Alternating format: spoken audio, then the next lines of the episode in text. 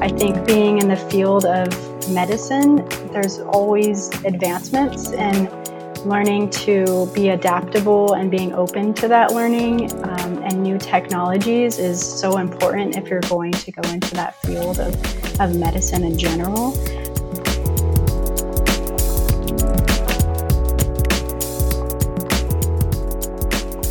Welcome to Insider Career Conversations. I'm your host, Sylvia Juarez Magaña. As a higher ed advocate, it became clear to me that not everyone is interested in a traditional degree path. As I started to talk to colleagues like my co host, Brenda Castellanos Nash, I learned that there are careers that do not need an extended education path, like a traditional four year degree from a university. And equally important, these careers are vital for their fields. On this show, we will explore unique careers within several different fields. We will discuss schooling, licensing, a typical day, and what it takes to make it in the field. This season, we are covering allied health with Brenda and her colleagues. Hey, Brenda, how's it going? Hi. For those that are listening, I actually wanted to give a quick reminder about what allied health is. Um, so, allied health is a health profession distinct from nursing and medicine. And what I mean by that is that basically, when you go to the doctor's office, you know, you usually interact directly with the nurse or the doctor. However, depending on what's going on with you and why you're at the doctor's office, the doctor may order an x ray, right? So, that person who's taking that x ray is an allied health professional. So, those of you who don't know what that is, that's a good little quick little definition just to remind you. Thanks, Brenda. I always appreciate you bringing your expertise to the conversation. Today, we are covering what a polysomnographist technologist does and how to prepare for it. Can you tell us a little bit about that profession, Brenda? Sure, yeah. Uh, so, a polysomnography technologist conducts sleep studies, they or sleep study tests, and they help diagnose sleep abnormalities. However, I think that today's guest would be the best person to tell us exactly what a polysomnography technologist does. And so, with that, I'd like to introduce our guest today, Courtney. Hi, good morning. How are you guys? Great. Thanks for joining us, Courtney. So, if you could please just tell us a little bit about what exactly a polysomnography technologist does, that'd be great. Sure, yeah. Polysomnography, as you greatly defined, is part of the allied health profession. Polysomnography, by definition, is the study and the diagnosis and treatment of sleep disorders. Um, there's various different sleep disorders that um, polysomnography can address. It's a comprehensive test um, and a polysomnographic technologist is the professional, the clinician running the test, collecting all of the data, the information, analyzing the data, preparing it for the physician to review and make a diagnosis and outcome. Also, during the polysomnography or the sleep study, the technologist is identifying whether or not the patient needs to be placed on treatment. So, a lot of on the fly decision making needed and critical thinking needed by the technician or technologist performing the test. Wow, Courtney, that's that sounds interesting because I never really thought about sleep as a science, I guess, as you're describing. Taking it back just a little bit and you prepared for this degree, did you have a, a particular preparation aside from a high school diploma or GED for this background? Yes, I always had a desire and an affinity towards health sciences. Um, in high school, I participated in the ROP program with athletic training where we did stretching and taping and athletic injury. And then I went into kinesiology in college and studied anatomy and physiology and biophysics and biology. And so I had um, I would say, a good foundation. The way that I entered the field of polysomnography was through on the job training, actually. I didn't go to a structured, accredited uh, polysomnography program like what they have in Orange Coast College here in Costa Mesa, California. Um, I was trained on the job through a university based sleep center that allowed me to get my hours, my education, and apply to sit for the registry exam. So, Courtney, just a quick follow up with that. My understanding is that now there is an actual program that you go through for polysomnography, correct? That is correct. And that would be what I would recommend to all of your listeners is to look for these accredited structured programs for polysomnography or really any allied health profession because that will set you apart from other applicants that have done um, learning on the job. Even though I am very proud of learning on the job and the training that I received, um, having that additional degree through your allied health profession sets you apart and above other applicants.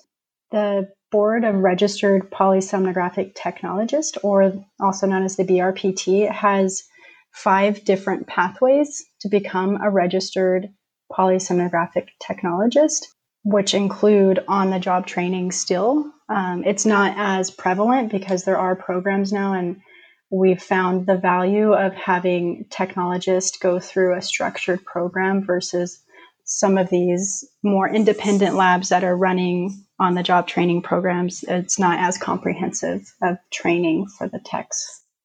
So, to become registered, um, I understand that the exam covers a variety of topics like sleep medicine, testing, and therapies. How long is that exam, and how often do you have to take it as a continued education? Can you tell us a little bit about that? Yes, I believe there, the exam is 180 minutes, and you take it once. Um, once you sit for it and you pass it, um, you're registered. You do, as a technologist, in order to maintain your credential, need to complete at least 50 continuing education credits in sleep medicine every five years to re re-register, recertify your credential. Wow, so it sounds like it's a it's intense schooling, but not like overwhelming. So it sounds like it's very manageable. Would you say that that's correct? Mm-hmm. I didn't go through the program myself, so I can't speak to how rigorous the program is. But working with students and speaking with students that have gone through the program because I've I've taken on internships at the hospitals that I've led the sleep programs at. They've said that it's rigorous because you do have daytime classes and um, they also place you into clinical settings, which is usually overnight shifts, occasional day shifts, but most people, as we know, sleep overnight. So most of the training and most of the positions that are available would be night shift. What is a typical day for Courtney?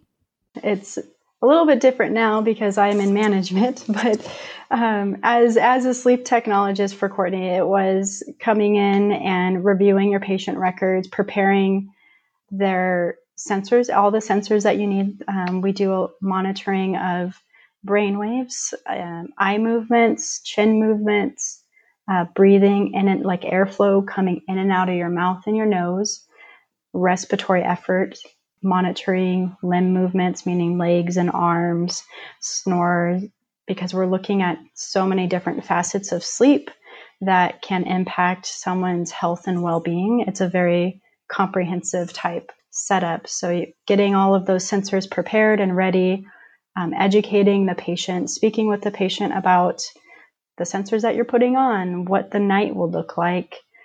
Also, kind of introducing them to sleep disorders if they haven't already been introduced to those sleep disorders.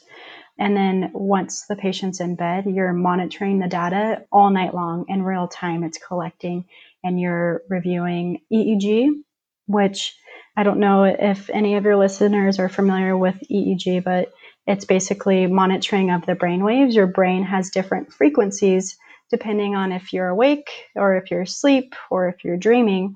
And the technologist is aware of the different frequencies that go with those various stages of wake and sleep. So, sleep staging is part of the sleep technologist job, as well as recognizing when the patient's awake and making all of those notes in the record for the provider and sleep physician to read. They're also monitoring EKG. That was something that really fascinates me is uh, the heart as well and how how sleep disorders impact your cardiovascular health. And when I was a technologist, uh, just starting out fresh, I wanted to learn more about just the heart because so many of the patients would have heart conditions as well. And I did additional training to get my certification in basic arrhythmia recognition and treatment. And so that's another option for technologists once they're in the field to expand their knowledge is to get additional training and certifications. And then also during the night, when you're running the, the sleep studies, the sleep tech recognizes if we need to intervene with any sort of treatment. Usually that would be for sleep apnea, which is basically when your airway for obstructive sleep apnea, your airway would close and you would have a duration of time where you're you're not having any air exchange between your your lungs and through your nose and your mouth. It's your body's still trying to breathe, but it's basically like pinched off in your throat. And so what the technician or technologist does is they go into the room and they initiate uh, PAP therapy, which is a treatment for sleep apnea, which is just one of the many types of sleep disorders, but probably one of the most common. You hear about these different sleeping patterns now, right? Because of just different advances and exposure that we have. So thank you for sharing that, uh, Courtney, and giving us a little bit of feedback from it. I guess my question goes into the fact that you've mentioned that you've gone into management now based on the education you had. How did that step? Was it an easy path for you? Was it based on your networking, your hustle? I know a lot of it has to do with your job performance, but how, can you tell a listener that's getting started and is interested on some upward mobility how that looks like within your field? Yeah. I like that word hustle. I never really thought of it as a hustle, but it's definitely a hustle. When I started out, I was the youngest person in the sleep center, so I felt like I had the most to, to prove and like dedication wise and like ability to learn and like, you know, just being flexible and learning on the fly. I've always craved more education, more knowledge um, in sleep medicine, outside of sleep medicine. My first job as a sleep tech, I took on training other sleep techs. I took on doing the schedule and supply management, and I think that that um, it was rewarding to me. And uh, my goal was never, you know, I want to be a supervisor one day or a manager one day, but just wanting to learn more. I think being in the field of medicine, there's always advancements and learning to be adaptable and being open to that learning um, and new technologies is so important if you're going to go into that field of, of medicine in general. So for me, it was always about learning more, which is great because sleep medicine has grown so much just since when I started. And that's allowed me to keep up on the newer technologies and be kind of like a resource and a little bit of like a go to person um, in each center that I was at, which um, I guess is recognized from upper management that, you know, you're a go getter or you, uh, you're staying up on the technologies and you're bringing that information to the center, which makes you also valuable. Um, as far as my education, I did complete my bachelor's in kinesiology. And then um, I have always been interested in academic. I started in an academic sleep center, so I wanted to continue that and be more research based.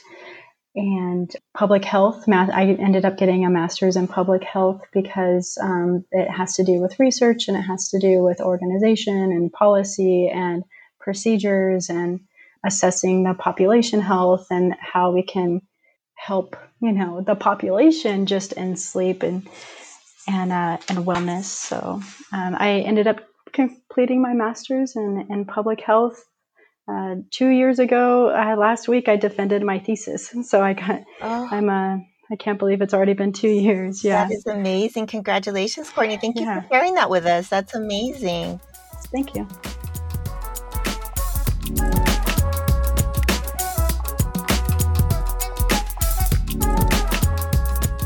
Just going back really quickly to the typical polysonographist, um, is that person on an average, uh, the salary, not without the education that you have, because I know you have a bachelor's kinesiology, now your master's, um, is around $40,000 in depending on the state.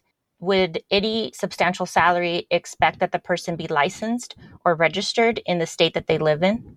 I'm so glad that you brought that up. Um, the state of California does have licensure for polysomnographic technologist. Other states don't. So it just, like you said, depends on the state that you're living in.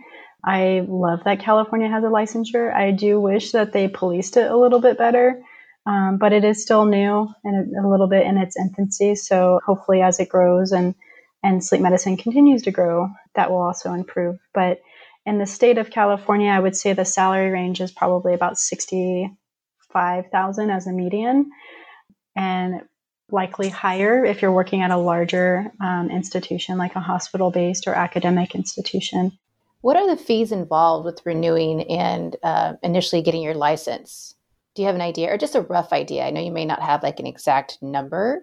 I want to say the initial for the state licensing was around 300, but this was years ago. It's it's probably changed to renew. It's a 150, um, and then to renew the RPSGT every five years is want to say 150 also.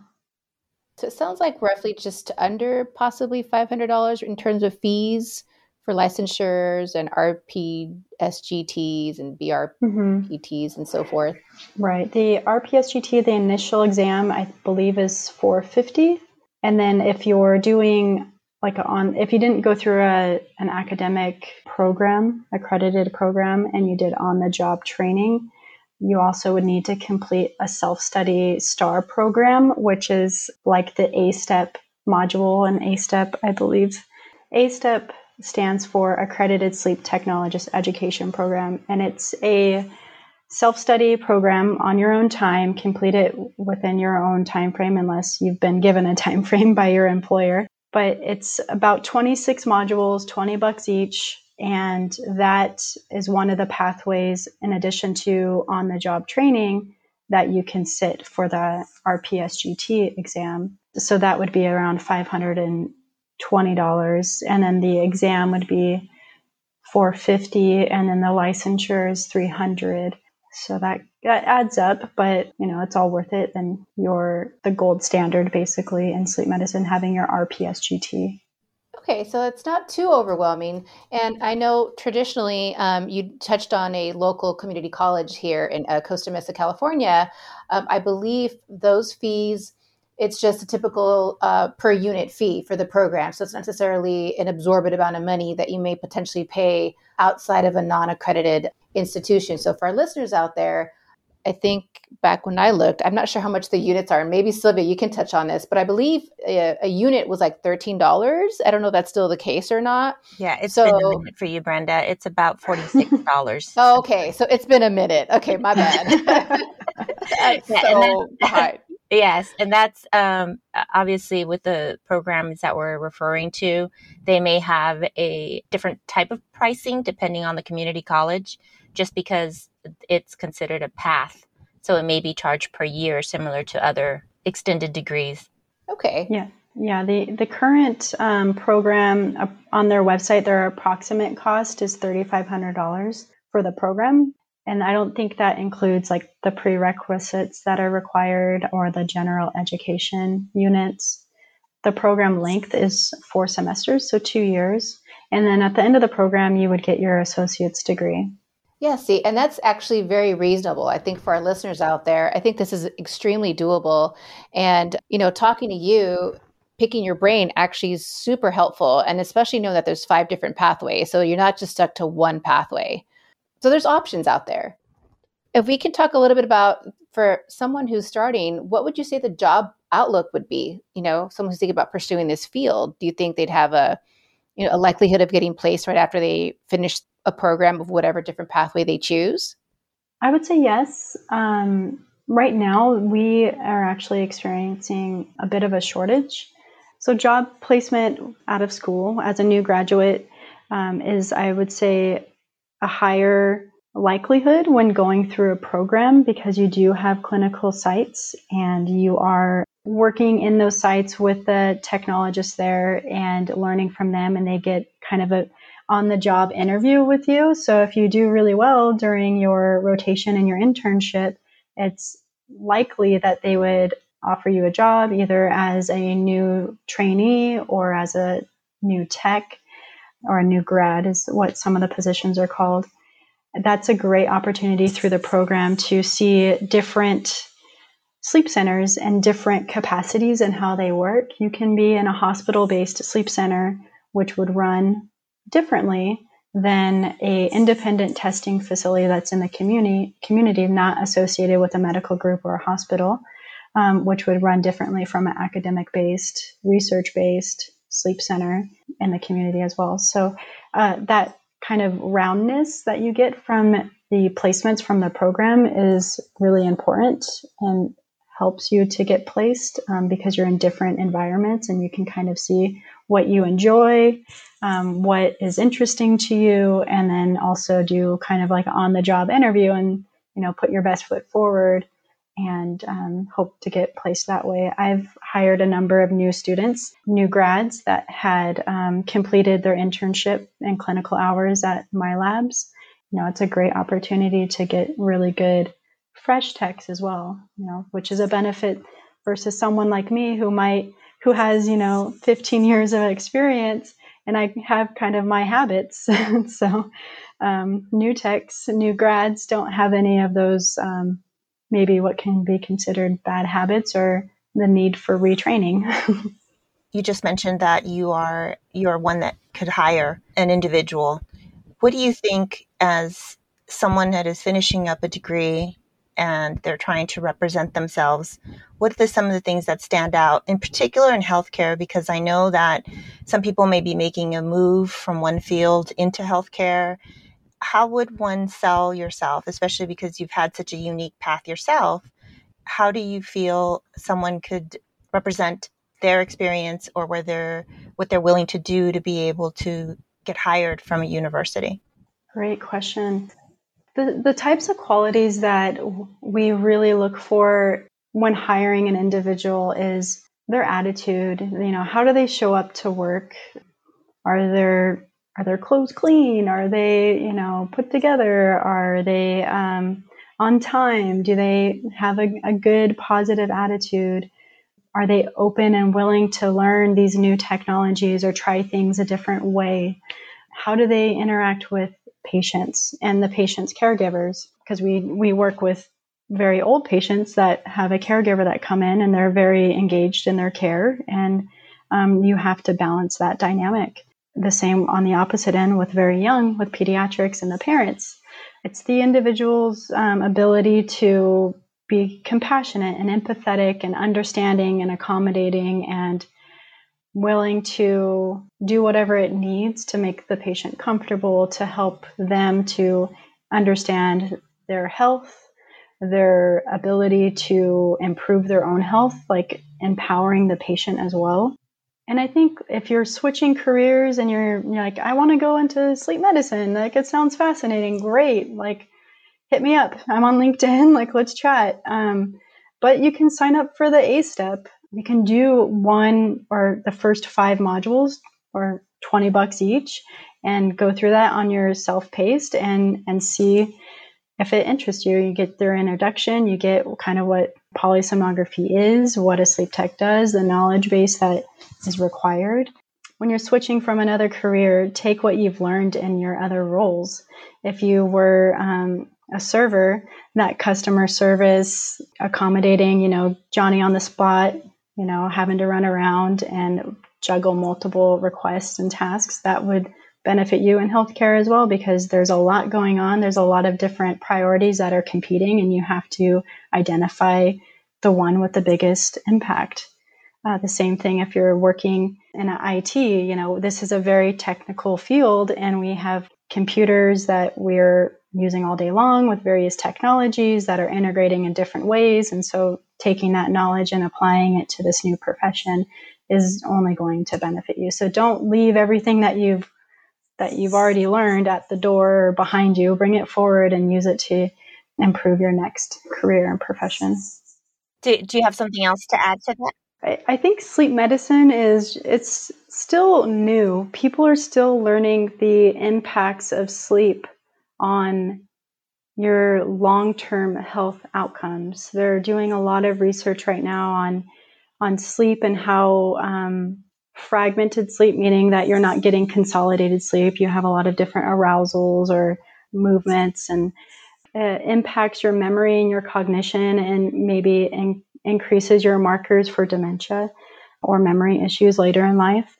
Um, also, with untreated sleep apnea, they're looking at the stress of this untreated sleep apnea on your cardiovascular system. So you're increasing your risk of stroke, heart disease, heart heart attack, and then um, also the circadian rhythm disorders with jet lag or night shift or shift workers like sleep techs who work night shift.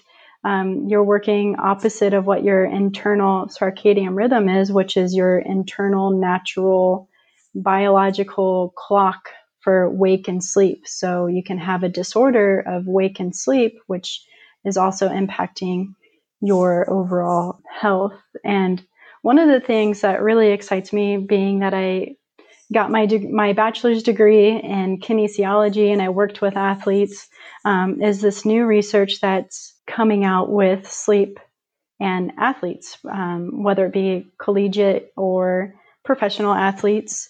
Um, they're finding that optimizing game schedules and um, optimizing the the times in between travel. So if you have a team traveling from the west coast to the east coast and or vice versa, that jet lag that now you're throwing off your circadian your natural circadian rhythm, those impact the athlete's ability significantly to um, to perform. So their strength, their endurance, their accuracy, all of that is impacted by um, these this travel time and and sleep. So I think that's really exciting. That would that's something that I'm really interested in getting involved with as well.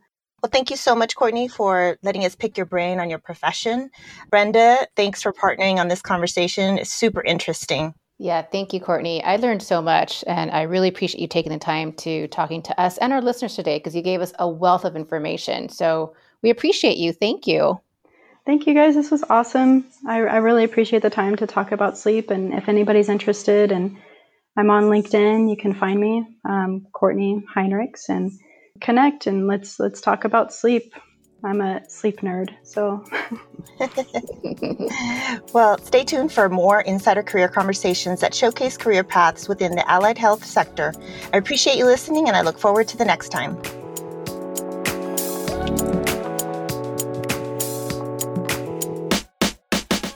Insider Career Conversations is a production of Juarez Consulting. For more information, you can visit juarezconsultinginc.com. This episode was produced by Sylvia Juarez Magana, with production help and editing by Kazmara Hall.